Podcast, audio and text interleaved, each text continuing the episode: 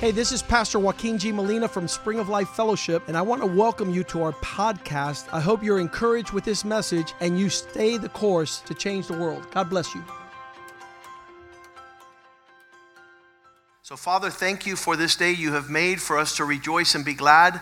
Thank you that you have captured our attention, that we draw near to you in worship, in celebration for your goodness.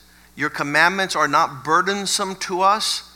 Uh, we're not bothered by the fact that you have marked out boundaries for blessing. We want to know these commandments of the Lord and we want to fall within the inheritance of the goodness of God. So we pray that your word would re- be revealed to us. We thank you for the church. We ask you to entrust us to the work of bringing all men to kneel before your name that every knee shall bow and every tongue confess that you are Lord. We pray that we would be in the right relationship with you. If there's any question, any doubt in our hearts about your goodness, today we want to, to bring clarity to that and turn back to you, Lord, that we might walk with you in this life, that we might honor our parents, that we might thrive and flourish in family, that we might bless our children as we live for God and seek first the kingdom of God. So pour out your blessing today. Let your word be a good seed planted in good hearts that will produce good fruit, a harvest that glorifies you, Lord, that we might be the voice of this generation to turn back to God and to worship and to love Him. We pray that you would bless your word and that it would not return void, you have said that man shall not live by bread alone, but by every word that proceeds from the mouth of God. So, our expectation is that you will speak to us this morning through your Holy Spirit, through the written word, and that we, Father, might live towards wisdom and we might flourish in all blessing. In Jesus' name we pray. The people of God say, Amen, amen, and amen. Um, in this climate of the last days, um, there is what the Bible calls uh, a great departing. Uh, you could read with me, and we'll read together the passage of 1 Timothy 4 1. This is what the Spirit of God says will be the climate of the last days. So you don't have to freak out about, ah, look what's happening, ah, there's all this is happening. Uh, the Spirit expressly says, and this is Paul writing to Timothy, that in the last days, some will depart from the faith, giving heed to deceiving spirits and doctrines of demons. Be, be careful um, how your life is quick to respond to disobedience. The Bible says the spirit of disobedience will be strong in the last days. Uh, deceiving spirits, uh, deceptive expressions of reality. Um, I didn't, I didn't know that the climate would be so heavy in this direction. Because when I became a Christian and I started hearing some of these things, I said, not in my lifetime. Uh, I could never see uh, the gross expression of antichrist preparation. Well, guess what? We have arrived. We don't, we don't have to guess now if there's going to be a mark of the beast, if there's going to be lack of resources. Uh, the Bible says no one will be able to buy or sell unless they have the mark of the beast. That's coming right down the pike for today. That's being researched, that's being studied, that's being prepared. Um, all the QR codes, everything going digital. Um, the, the currency of today, all digital. Um, all these things speak about an expression of the last days. And I've called this message off the plantation grid. Um, the, the, the screen here, the LED screen, as you know, is being rebellious this morning. Um, and, and so we have first signs of, of how it's not working properly. But, but I've asked the media team to put together a slide that shows the topic of today's message off the plantation grid. Um, this becomes a little bit um, offensive to some people because it's a reference of the time where where slaves had to stay within the boundaries of where they belonged, where there was ownership. And while it's offensive, uh, there's a similar expression uh, off the reservation, which uh, when the Native American Indians were put in their uh, zones of reserved territory, they weren't allowed to come off these reservations. So it's an offense in our day to say, hey, you're off the reservation or you've moved off the plantation um, because we don't think like that anymore. And instead of this being the course of conduct that's expected in the kingdom of heaven, um, the people says, don't, don't speak to me like that because that talks about when people owned people and they did not give them freedom. So I, I understand that concept, but so many people are falling out from the Lord. Um, the Bible says, and it's called right before the day of the Lord, um, there's a passage in Second Thessalonians 2 where it says that, that people will. Um,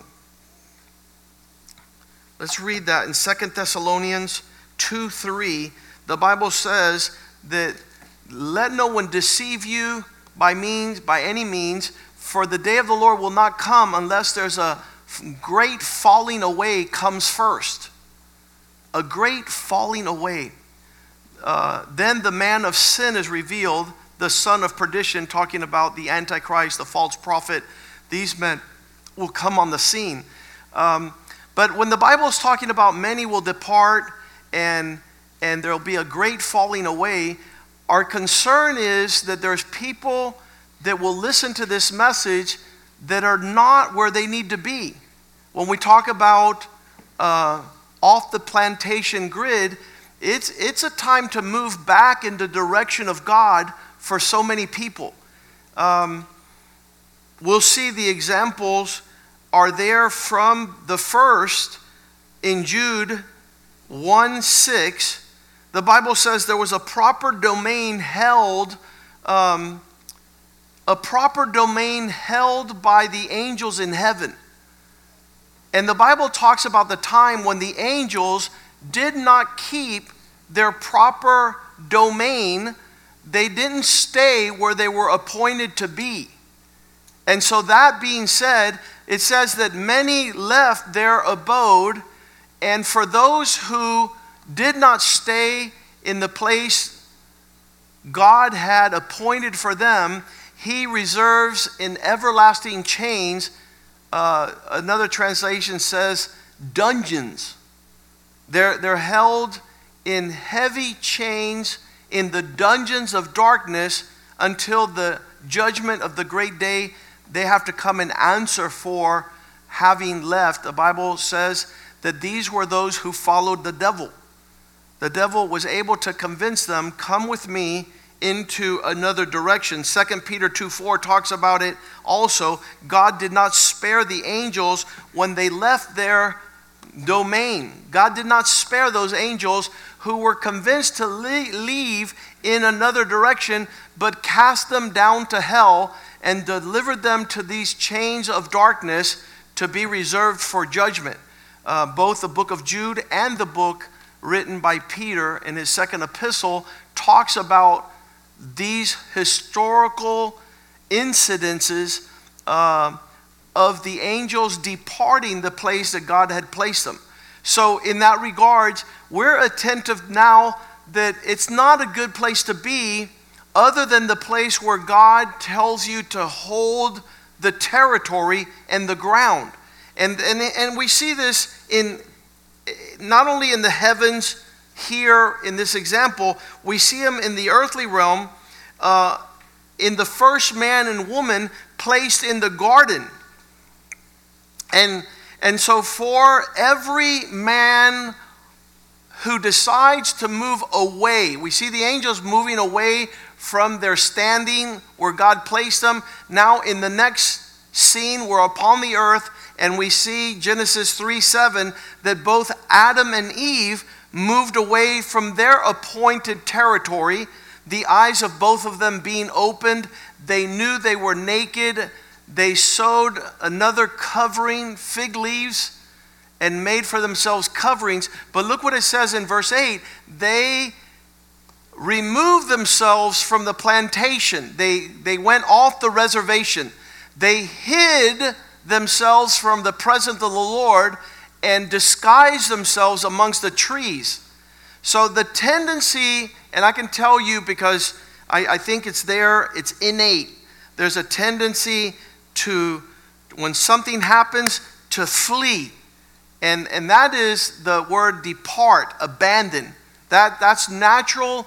Uh, up in the heavens, we see the angels doing this. On the earth, we see our fathers doing this. The natural tendency of man is to hide and to remove himself from the place God has appointed. Um, there, the Bible says in verse 22, the, the response of the Lord was, Behold, man has become like one of us, knowing good and evil, and now lest put him, uh, lest he put out his hand and take also from the tree of life and eat and live forever.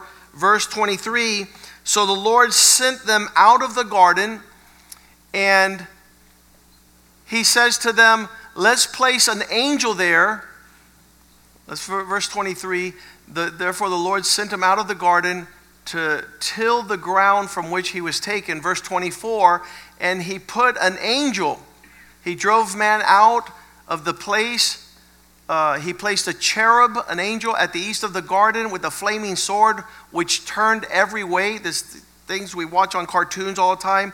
A flaming sword that is moving to guard the way of the tree of life. So man was, was not able to come back to that place where God had placed them, that he had given them instruction.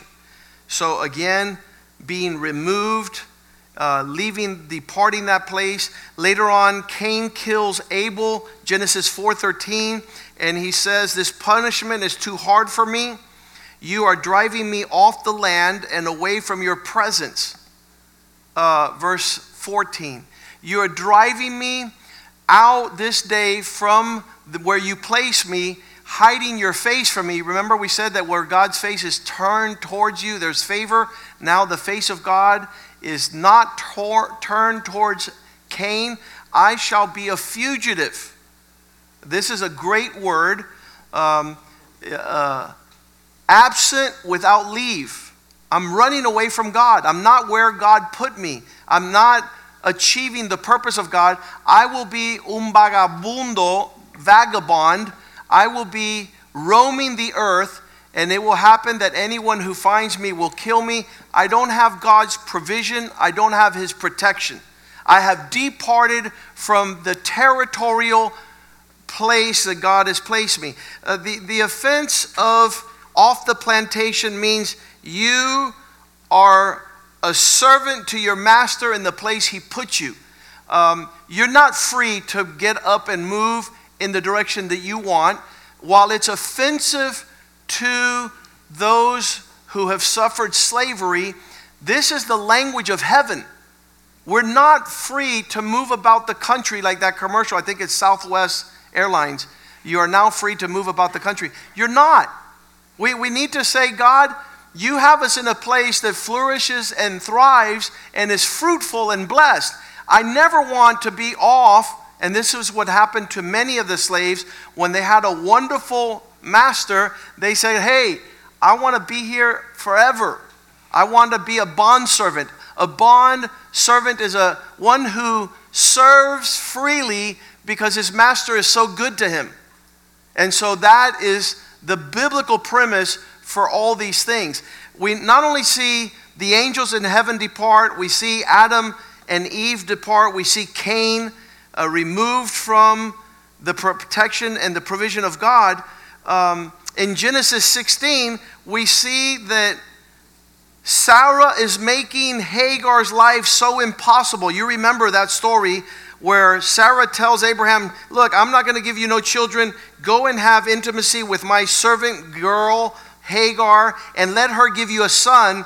And verse 6, Genesis 16 6 says that Sarai treated Hagar so harshly that she fled from her presence. Again, somebody who can't take the harsh treatment of where God has placed them flees from her presence. What happens next? The Lord comes after her. Verse 7 And the angel of the Lord found her by a spring of water on the road, and she's throwing a tantrum. We usually throw tantrums. We're off the plantation. We've removed ourselves from the reservation. We've decided not to be part of family no more. We're not going to be within the confines of where God has us. And here the angel appears. In verse 8, he said, Hagar, where did you come from and where are you going? Those are great questions. Because as we flee the presence of God and flee the surroundings He's placed for us, now uh, she says, I'm fleeing from the presence of my mistress. That's the, that's the feminine of master, uh, my owner. I'm fleeing from her presence. Her name is Sarah. I can't take it anymore being underneath the harsh treatment. What's it say, verse 9? And it says, The angel of the Lord says, Go back, return, and submit under her hand. There's something to be said about this that is surreal. Um, while so many people are saying, No, I don't want to be under the hand of servitude I don't want to be treated like I don't own myself. The truth of the matter is, you are cutting off the, the expression of God's goodness in your life when He says, The greatest of these shall be a servant. There's something about the laboratory of being under the Master's rule that prepares you for a great harvest. And so you'll see that constantly taking place. Uh, other people will want to go and say, Look, let me help you hide. Let me help you get away from this awful yoke. But the truth of the matter, verse 10 says, Because there in that place, under submission, God could multiply you greatly. And there's going to be a great expression of God's purpose revealed in that place. And that's the only thing that I can think of that could cause a person to come back uh, in, that, in that realm. In the book of Jonah, chapter 1, verse 3, we see also Jonah running away from where God is sending him to, escaping from the presence of the Lord. And so, what I'm saying in the last days, when so many people are departing from the Lord, so many people, the great falling away, we have, I believe, an opportunity for great ministry calling people back home to return to the plantation, to return to the reservation, to return to the plan of God He has for them. He went to Joppa and found a ship. He's running from God to Tarshish so he paid the fare. This, this portion of this verse is always very intriguing to me that people finance their own rebellion. They're walking away from God, they turned their backs towards God and went down into that realm. And he says to go with them to Tarshish, escaping from the presence of the Lord. There are so many family and friends that do not want the dealings of God in their life, so they run. They escape. Um, they're trying to flee the dealings of God. Could I suggest that although painful and hurtful, the preparations that take place there are more beneficial than not? That God has a plan in that realm to raise you up. The, the verses I have uh, for that premise to going back, because it doesn't make sense that the angel would tell Hagar, go back and submit to the place she's telling the angel is very painful. Um, verse uh, Psalm 25 3 is the premise, and it's the principle that none of those who have an expectation from the Lord will be ashamed. In other words, go back to the place where God has defined and marked out those limits and parameters so that you can see the hand of God. Indeed, no one's going to be ashamed. Let those be ashamed who deal treacherously without cause. That means give God an opportunity to deal with those people with the responsibility uh, to care for you. We see this all over the Bible. Ephesians 6 9, the Lord talks to masters and he says, You make sure, who's he talking to? Masters, make sure you govern yourself with the same things, giving up the threatening, giving up the mis, the harsh treatment, knowing that your own master, who's this? The master of the master, God, also in heaven, and there is no partiality with him.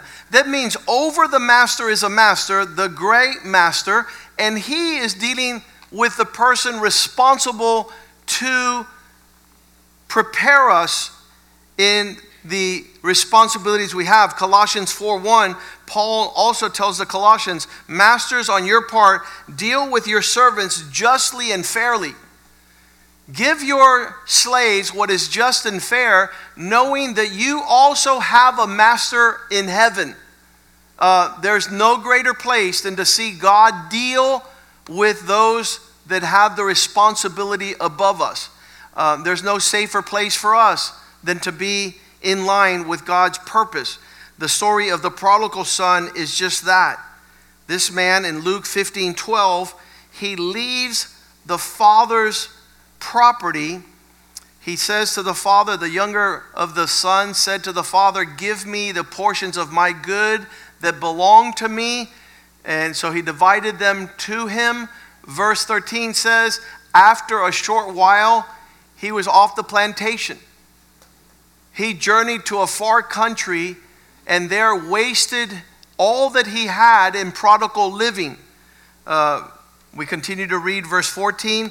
Now, when he had spent everything, severe famine came upon the land, and he began to do without and to be in need. He started now figuring out what he's going to do. And so there, verse 15, he was forced to eat the pig's portion. So this is this is the story from those that wander off the plantation, that leave the reservation, that that defy the parameters that God has purpose with us in the place He's planted us for us to flourish and to be fruitful. Now, uh, many of us don't have an example. What what you've seen in Nicholas's life with Melissa, what you've seen with Brandon's life with Victoria, is a never wavering, you know, stay the course and reap the rewards. Don't allow yourself to be removed to become a wanderer. And so, so many parents uh, really do a disservice to their children by not staying the course by not persevering um, the, the hardships and the challenges of life uh, in, in many regards. Uh, those that are divorced, uh, trying to remove themselves away from that relationship, which God says is His game plan for, um, for prosperity. They're like, how could God want me to stay in this horrible relationship? Why? Because there's going to be a great benefit there to your children in the time to come. When they start going through um, hardships in their lives, they're going to be able to persevere, stay the course. We had one marriage conference. Uh, truly, both the man and the woman were married to the worst people in the world. And they were asked a question why did you guys, what was the secret of you being able to see the other side of craziness in this nightmare. And they, they said, We stayed. We stayed. We, we trusted that, that God was doing something better than what we were feeling at that moment. And in trusting God, we, we, we did not remove ourselves from the place where we were going through such difficult challenges and hardships. Uh, because the choice is rebellion. The choice is perpetual wanderings. This is, this is what we see in the life. If, if I were to show you, give me a snapshot to the perpetual wanderings in the life of the devil, who was the first one who removed himself from the place where God had placed him. Being an archangel, now he removed himself. God tells him, um, Hey, where have you been? What, what, what is the what is the trajectory of your walk these days? And it's found in Job 1, verse 6. Now there was a day when the sons of God came to present themselves before the Lord, and Satan also came, verse 7. And the Lord said to Satan, Job 1 7, the Lord said to Satan, Hey, where, where you been? Where are you coming from? Is that what it says there? Where, where do you come?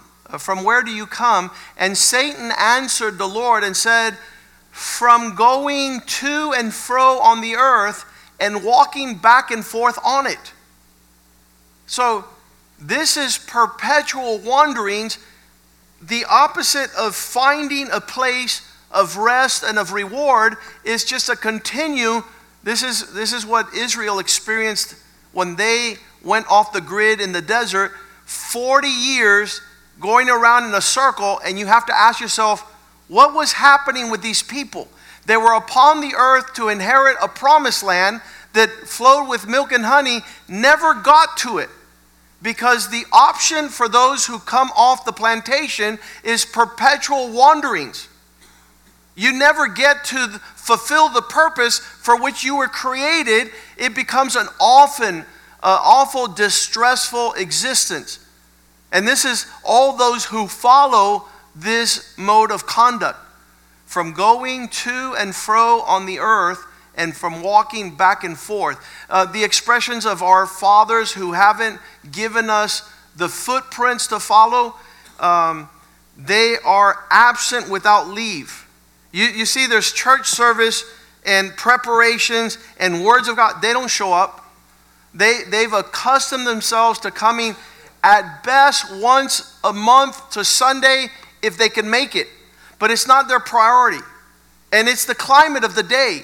Um, as people are picking the churches they go to and they're picking who's going to be part of their family, could I suggest that God's plan for us is not to choose. God's plan for us is to let God choose. And you deny yourself and say, I am amongst those, and this is what, what happened to Jesus' life. They said, Hey, your family's outside. He says, No, my family are those who do the will of God. I'm, I'm, in, the, I'm in the plantation working out my salvation with fear and tremble amongst those who are taking God serious. I want to see the fruit thereof. I don't want to follow this track that the devil has in his rebellion when God asks them many years later, where you where where what have you accomplished? He says nothing. Because outside of God's plan, there is nothing for us to accomplish, just perpetual wanderings of darkness. And, and I, don't, I don't want to be part of that life. Um, this is, this is the trajectory of our family. If I look back a hundred years and I've seen all those people before me whose loins I come out of, none of them did the will of God. So when I was born, I was totally disconnected from the knowledge of God. I couldn't go and ask my grandfather, hey, um, give me some good advice. He had none. He didn't know the Word of God. He, he didn't grow up in the house of God. He wasn't connected to the Lord. Um, either were my uncles. I, I, didn't have uncles that would point and direct myself in the way of the Lord. They, they were all rebellious on perpetual wanderings, each one doing his own thing. And so I knew my kids would come, I knew my grandchildren would come. Um, you become obsolete when you don't have answers concerning the purpose of God. When, when you ask one of these men, uh, which way should I go?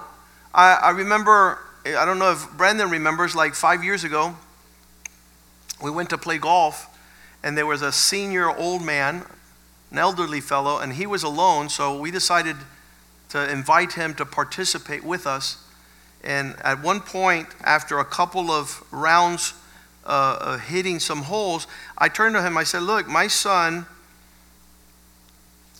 he is entering into his adult age, and I need for you to give him good advice.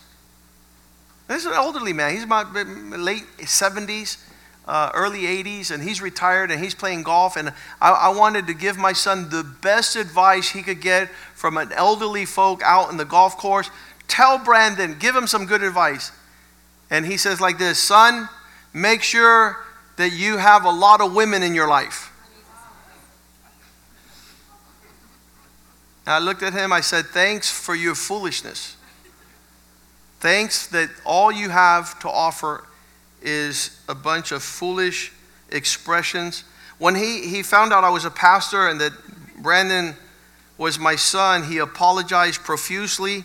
And then he said to me, The truth of the matter is that I'm having troubles with my daughter and her husband, and he cheated on her and left her. And so, what he was telling my son earlier now was his dilemma and his curse. And he still have a foolish expression on his lips to point my son in the wrong direction. So that becomes a disservice to all those men who are fugitives. I, I don't know how else to call them. Who, who are these men who have gone off the grid in the vineyard of the Lord and tell their sons there's something good to be had outside the vine. Uh, Christ says, I'm the vine, you're the branches. Without me, you can do nothing. With, without where you need to be doing what you need to be doing, there is not anything left but perpetual wanderings. There's no direction. There's, you go around in circles. This is the biblical premise throughout the Word of God. If, if you read the book of Jonah, I suggest you parents get with your children this afternoon, in the coming days, whenever you have an opportunity, and show them what happens with a man who turns away from the assignment of God. And, and so you know the big fish that comes along and swallows him. You know the storm. You know the, the shipwreck, the, the nervousness, the craziness when God is chasing those who have gone off the grid. Um, he will make sure he pursues you until you return.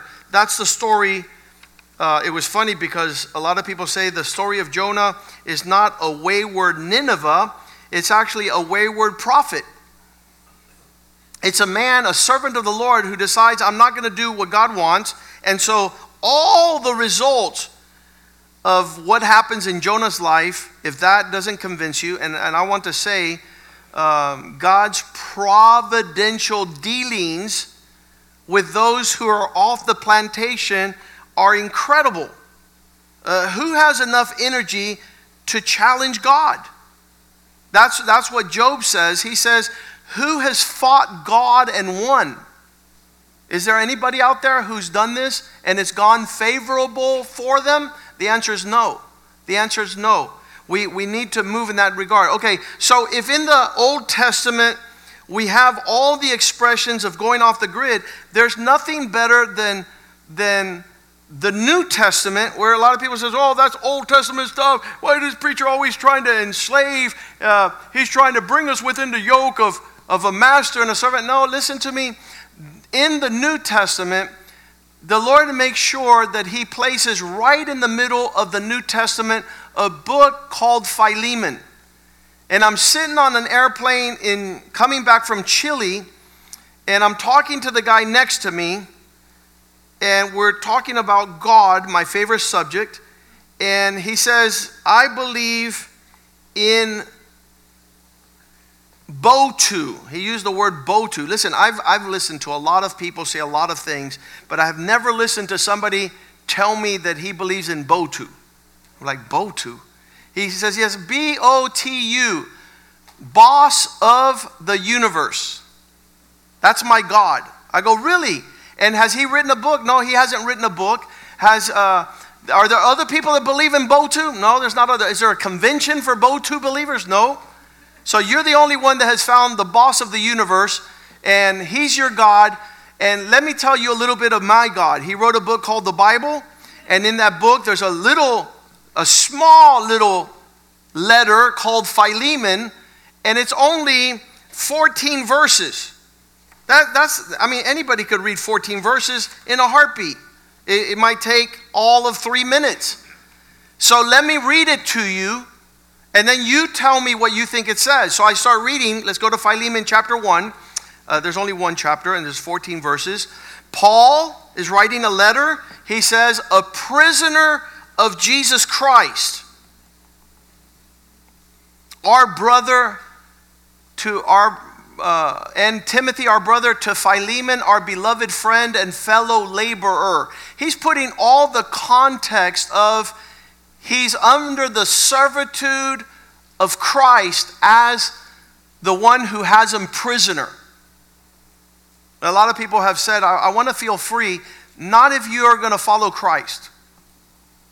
There's, there's no, see, when he died on the cross and shed his blood was to purchase you. If you don't have that, then you feel that that's not right or that's not fair. Yeah, you are owned, my friend. You are owned and perfectly purchased by a redeeming God who gave his son to die on the cross to bring you back.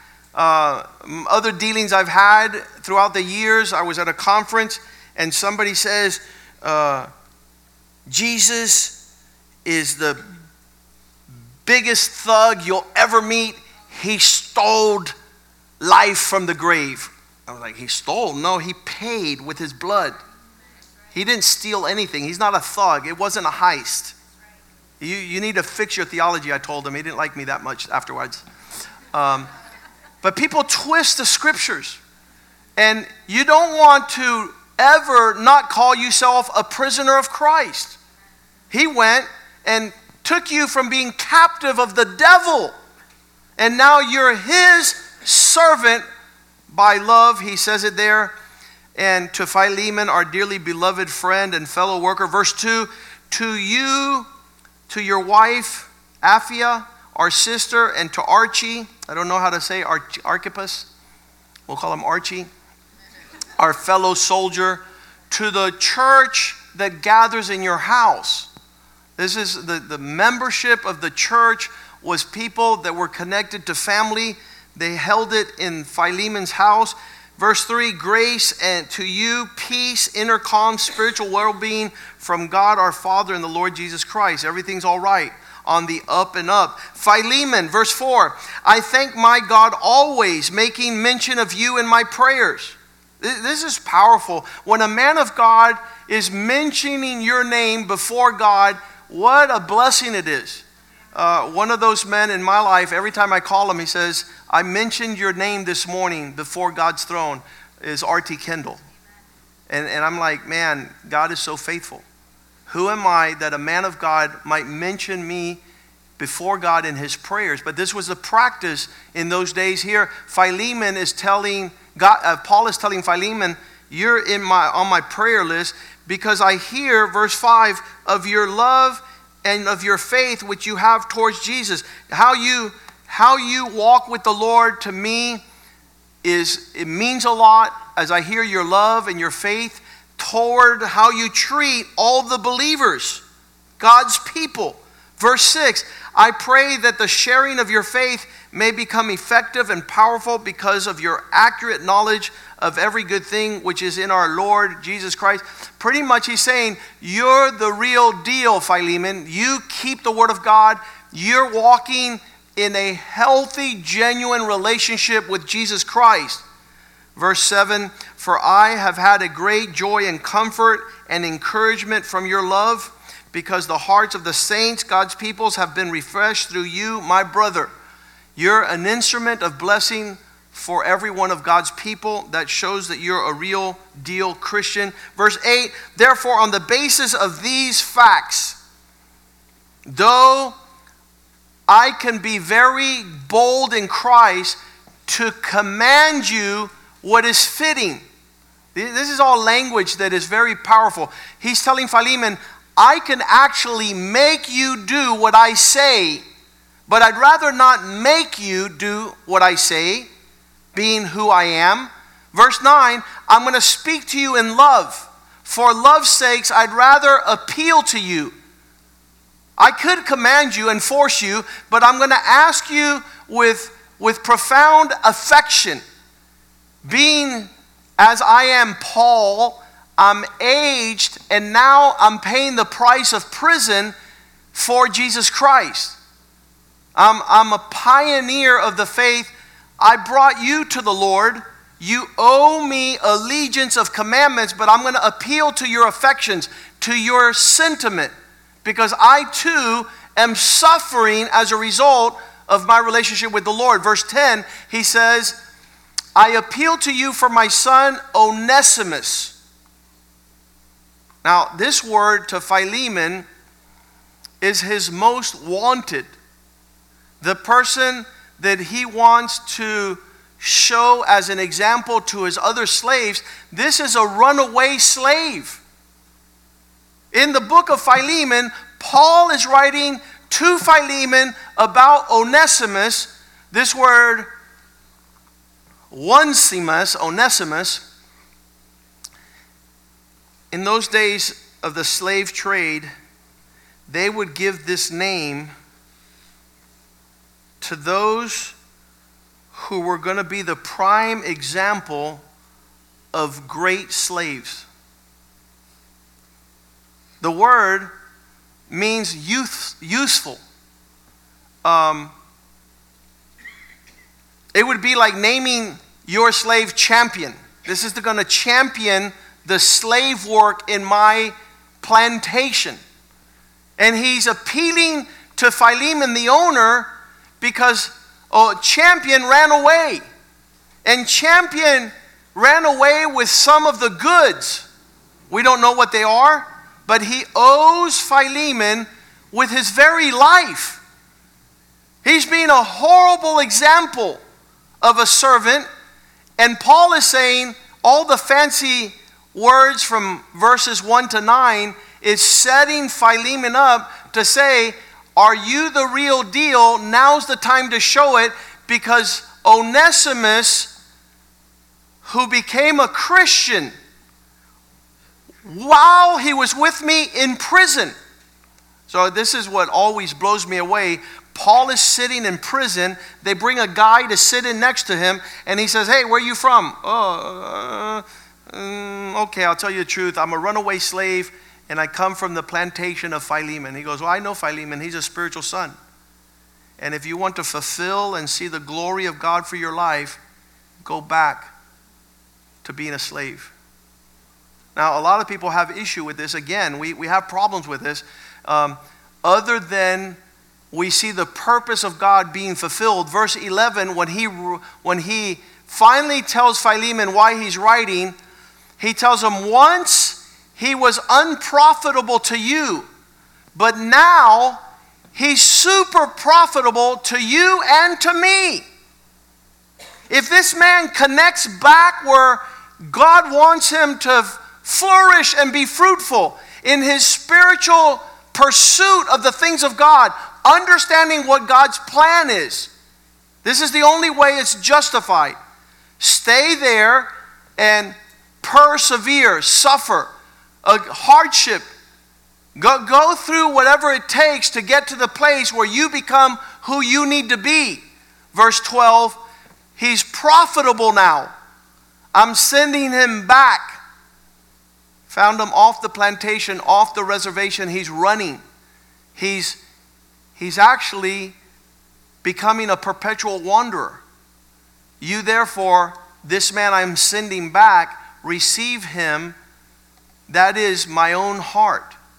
Verse 3, uh, verse 13, he says, Whom I wish to keep. I, I wish this guy would line up with me that on your behalf he might minister to me in my change for the gospel. He's able to fulfill his purpose in Christ as a servant. Verse 14, but more useful to you. I'm not going to keep him without your consent. I wanted to do nothing that your good deed might not be by compulsion as if it were, but voluntary. By the time I finish reading this letter to Botu, follower, on the airplane, I go, Do you understand what you just read? He goes, No. I said, God is your master, and you are a fugitive. The letter is there in the Bible so that you come back under God's place of service, that you be compelled to be in the place you're running from. Verse 15 uh, For perhaps he departed for a while for this purpose. That, that the people that have left the plantation, that the, the people like Jonah who are walk, uh, on a ship sailing far from God's purpose for a while, that you might receive him forever. That he might come back to the place and, and understand the purpose of his existence. It's super powerful that we, as the people of God, get to that place. Verse 15, he says, maybe this is why he departed in the first place, that you might be able to receive him forever. Verse 16, no longer with the understanding of him being your slave, but more than a slave, that he might be part of the family, a beloved brother. Now, especially to me, how much more to you, both in the flesh and in the Lord? I, I think that if we are the proper servants of the Lord, I, I think that's, that's what it says in Galatians. This is a theme throughout the Bible you would have to have your eyes open to understand it. Look what it says in Galatians 4, verse 1. Now I say that the heir, as long as he is a child, does not differ from being a slave. When you're immature, it almost feels that in the place where you're at, they're treating you like a slave, even though you are the master of all. You're actually being trained up to be a wise steward of the inheritance. Uh, I, I love the story of a man who was, he didn't know how to do anything. He was, he was very, he was very um, mediocre. He was very half hearted towards everything he did. So um, a contractor hired him, says, Come here, I want you to work with me. And he brought him over to the construction. They started building a house. And he made that guy do every task a hundred times. He hated that man. It's like, why is this man making me do all these things? He, I, I, I nail one nail, he tells me to take it out, and he makes me do a hundred nails until I learn how to do it right. And then the walls and the brick and the foundation and the house and the roof, and he's rebuilding this whole house. And the guy hates it so many times, tempted to run and to leave. You know what happens at the end of the story? The house is done, it passes permitting. They get their certificate of occupancy, and the owner, the contractor, gives them the key to the house and says, Congratulations, you built your first house. Y se los regaló. He gave it to him. Would that not be God's heart for us? And we're fighting with Him the whole time? Get early to church, don't miss a service, be faithful to serve God, to give you a wonderful life before it falls apart. It falls into ruins and shambles because you were not diligent, because you were not faithful to return and stay and count the price. There, I say to you, the heir, the fortunes, the inheritance, as long as you're immature, you feel like you're a servant. You're told what to do, when to do, how to do, what to do, when to do, how to do. Brandon, brush your teeth, make your bed. And now he's married and it's all his. He owns it. And then what Melissa tells me and Yvette all the time thank you guys. Thank you for treating Nick like a slave for 26 years. Because now I have a prince in my home. I have a guy that knows when to wake up, knows when to go to sleep, knows when to work, works hard. He knows how to bring good food. He knows how to appreciate. He knows how to value. Why? Because he was that prodigal son that came back and said, Father, make me as one of your servants. Master me. Master me because if I don't, if, if you don't teach me how to master myself, then I become the ruin of everything that is handed to me. It's so powerful, this message. It's a powerful that the modern church repudiates and hates. How many people have run off the plantation? They refuse to go back home. This is the case when we were in India. All the women that we, we heard about, every, every woman that we interviewed says, We are training up our, why, our, our daughters to hate the home, to not cook, to not clean, to not organize, to not to not do what a person needs to do to allow the house to flourish. In other words, they are killing off the virtuousness of womanhood because they have not prepared their daughters for that responsibility. Here, this is what Paul is telling Philemon. He says, Listen to me. You're to receive him back, and not as a slave, but as more than a slave, as a brother, as an heir to the purposes of God. Philemon 17, so if you consider me a real co laborer and partner in the work, welcome and accept him as you would even me. As Paul? Yeah. A vital part in God's formula to bring glory about the earth. Verse 18. But if he has wronged you in any way, if he owes you anything he's stolen, charge it to my account. Why? Because you owe me. That's what Paul is saying. If he owes you anything, verse 19, don't forget Philemon. I'm writing with my own hand, I will repay, not to mention to you that you owe me even your very life. Isn't it funny how things come around? I, I don't want to treat the slave right, but I'm a slave to Paul, who was my master. God knows what the debt was. And he says, Remember that just like you treat him, I'm going to treat you. Remember, as you are refreshing to him, that which you owe me, I will also release. Even your very own life. I, I, don't know how this works, but I know that it comes full circle at some time. Verse 20 Yes, brother, let me have some benefit and joy from you in the Lord and refresh my heart in the Lord. You, you, you cost me a lot of suffering and pain I have refreshed you. I have released your bonds. I have accommodated you. Now it's your turn to live the example I have shown you. Verse 21 I write to you with confidence, knowing your obedient compliance. I write to you knowing that you will do even more than I say. How, how is it that we can, we can appropriate ourselves of these principles in a manner that brings peace to our heart? I hope that so far you identify with Onesimus to come back to the proper place of standing before God so that you might receive his grace upon your life to continue to be a faithful servant. Verse 22 At the same time, also prepare a guest room. I'm going to come to visit you. For I trust that through your prayers I shall be granted to you. God's going to answer your prayers because you're doing things in alignment with God. Verse 23 Greetings to you from Epaphras, my fellow prisoner here in the cause of Christ Jesus, and Mark, Aristarchus, Demas, and Luke, my fellow workers. The grace of the Lord Jesus Christ be with you, with your spirit. As I finished reading that letter to that man in that airplane, he was prepared to receive Jesus Christ and to come back home.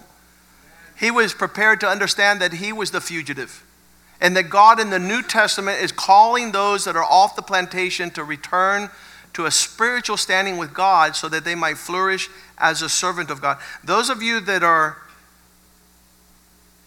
moving in your own stride, and I, I don't know that this to be true in any other course.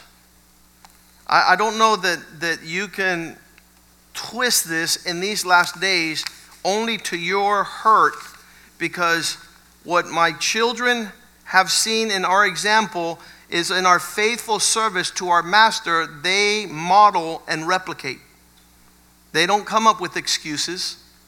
They don't come up with, with half hearted expressions of their servanthood to Christ. Here, Malachi 3, verse 7 he says, Yet from the days of your fathers you have turned away from my statutes and ordinances and have not kept them. This is, this is one of the things that I, I, I don't know how better to, to say, and, and it, it goes to the border of offense. That's why I chose the name of this topic off the plantation. I, want to be offensive.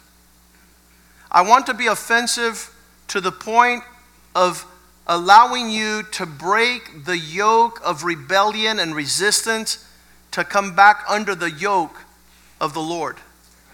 Take my yoke, for it is easy and my burden is light. That whatever God is asking you to do that you feel is so painful and hurtful is actually the answer and the refreshing to future generations.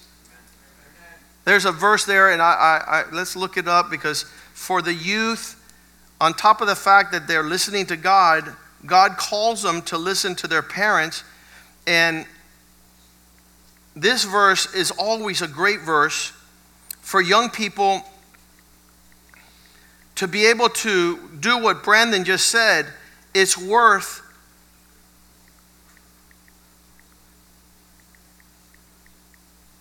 It's worth to be in those years where you feel that everybody's bossing you around because they're actually training the beast. Lamentations 3:27.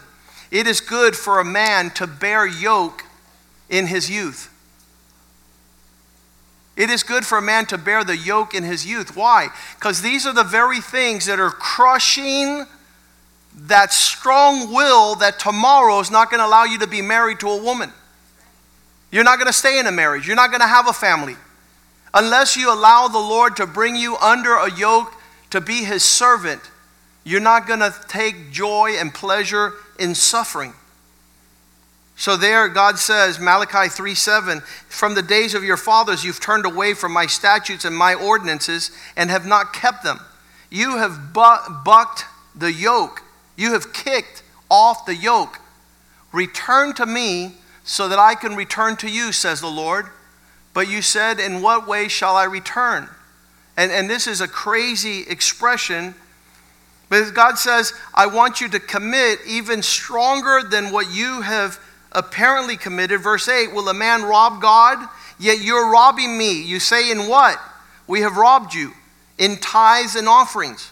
That your commitment would be greater in that expression of walking that what you have in your own hands is not yours, is actually God's.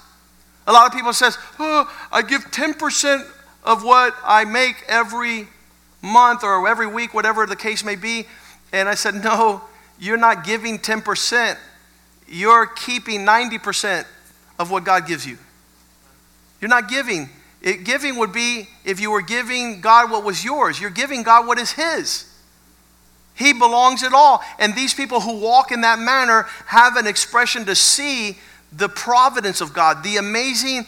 Uh, I, have seen that in my life uh, with respect to coming to the Lord. And the first verse that the Lord gives me is Ephesians 6 1, um, where it says, Young people, children, obey your parents in the Lord, for this is right. That would be like the last advice you would give any young person. And it was the first advice God gave me. I stopped being rebellious because I read this verse, and it says, verse 2 Honor your parents, for this is the first commandment with promise. It's getting somewhere. Go back under that yoke and honor these people that are in your life. Verse 3 so that everything will be well with you and you'll live a long life. I was so rebellious. I said, What if I don't? And he says, then read that backwards. Everything's going to go wrong with you and you're going to live a short life. I got convinced. I got convinced. I'm, I'm going to go back into the yoke of the dealings of my father with me because it's the preparations for me to inherit the land. And that's what it says there in Galatians 4 2.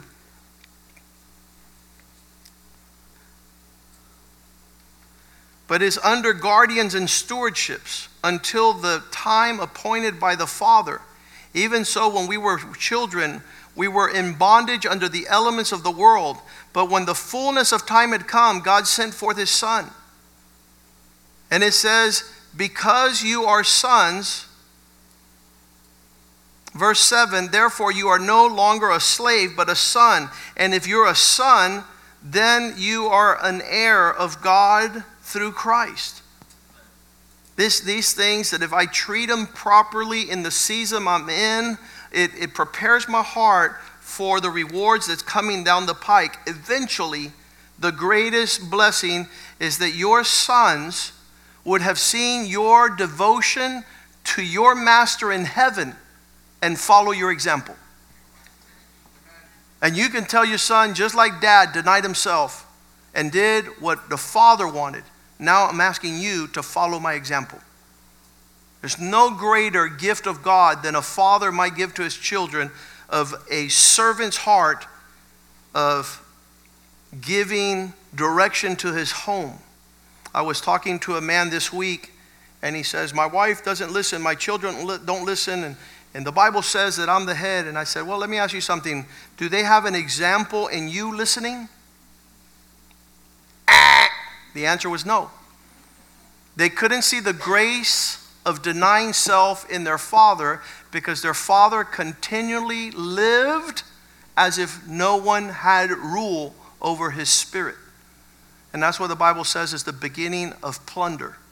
When a man knows not how to govern his own spirit, he's like a city without walls. Let's stand this morning. That is the word of the Lord for us today. I don't know how you're going to bring it into your life. First John chapter 2 verse 1 says, "My little children, I'm writing to you these things so that you will not sin." So that you do not go against God's law. If anyone sins, we have an advocate with us, the Father. We have Jesus Christ, the righteous one, who conforms to the Father's will in every way. He is our example. He, verse 2, becomes he himself is the propitiation for our sins, and not for ours only, but also for the whole world. He's able to teach us how we are to walk in that expression. We're living in a time and season where this message does not fit in the comfort, convenience, and pleasure of wayward man. They do not know how to come into a in understanding. And you take all these examples that we have talked about this morning and you say, Lord, I, I want to go back to the place where you own me. You tell me what to do. You tell me when to do it. You tell me where to do it. I don't want to feel I'm off the plantation. I want to feel that I'm honoring my master in God. I, I am devoted to this life for the purpose of the expression of what it represents in the kingdom of God. So, Father, we thank you this morning. And we pray, Lord, that your grace would be sufficient to bring us into what happened in Paul's life as we minister to fugitives in these last days, telling them to go back to that place where in God they flourish and thrive in the purpose of being the servants of the Most High God. We pray, Lord, that we might not be like the devil, walking in perpetual wanderings doing as we please, when we please, how, with who we please. Father, we pray that iniquity would not be found in our hearts, that we might perfect obedience, that the hardship of learning, it says in uh, Hebrews 5 8 that he learned obedience through suffering. That's the school we want to be in. Bring us to the place where we're obedient unto death and death on a cross so that we might be raised up, glorious sons of the Most High God following Christ's example, Lord. No longer prodigal, no longer fugitive, no longer vagabonds, that we would be held accountable for our actions, our words. Everything we do would be perfected as we move in your direction, Lord. We give you thanks for this word. We ask you to bless it and that this would be a flourishing, fruitful week of much abundance because of your goodness. In Jesus' name we pray, and the house of God says, Amen, amen, and amen.